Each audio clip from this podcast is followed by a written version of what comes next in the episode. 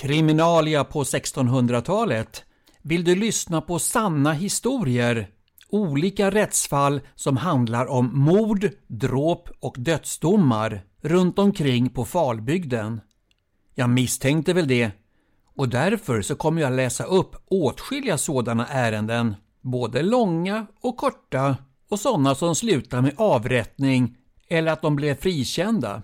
Sånt vet man aldrig i förväg. Kriminalia Rättsfall från Falbygden runt mitten av 1600-talet som berör mord, dråp och dödsdomar.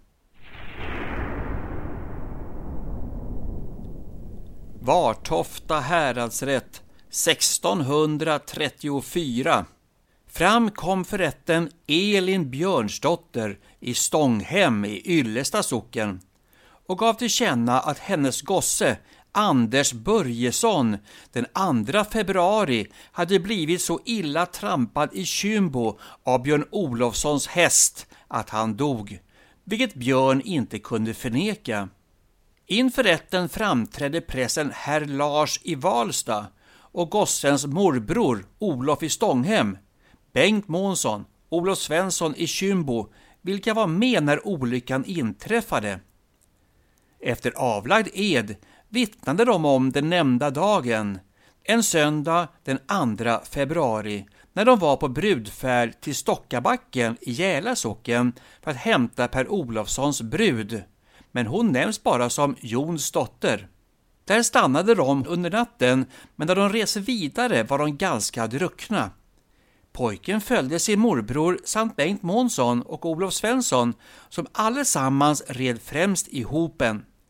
När de kom fram genom skogen mot Kymbo så ropade prästen herr Lars som red först att Björn Olofsson och Arvid som bodde i Anfastegården i Valsta skulle rida fram och begära härbärge hos brudgummens fader Olof i Rullaregården i Kymbo.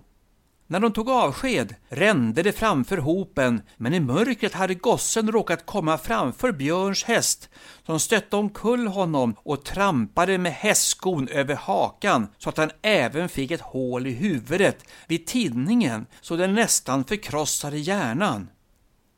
Där blev gossen liggande för det var så mörkt att det som gossen ridit in till inte såg när han föll av sin häst utan fortsatte ritten tills prästen herr Lars, som var mer nykter, fick höra gossen i mörkret och tog upp honom, men då kunde han inte tala. När Björn Olofsson och Arvid kom tillbaka från byn med besked från brudens fader så visste inte Björn att gossen fått skadan sedan han fallit av hästen. Eftersom han ridit på den sidan av vägen där pojken låg kunde han inte förneka att han orsakat skadan. Sedan levde pojken från söndagen till fredagen när han avsomnade.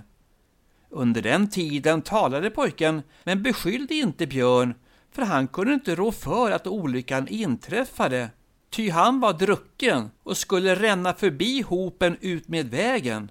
Hela brudfället kunde intyga att det var så mörkt att de knappt såg varandra. Alla i följet, även gossens moder och morbror Olof samt prästen herr Lars bad tingsrätten att de ville värja Björn som orsakat skadan eftersom det skett ovetandes och mot hans vilja. Därtill intygade gossens moder Elin att de alltid varit synnerligen goda vänner Därför övervägde häradsnämnden ifall detta dråp skett med vilja eller av våda.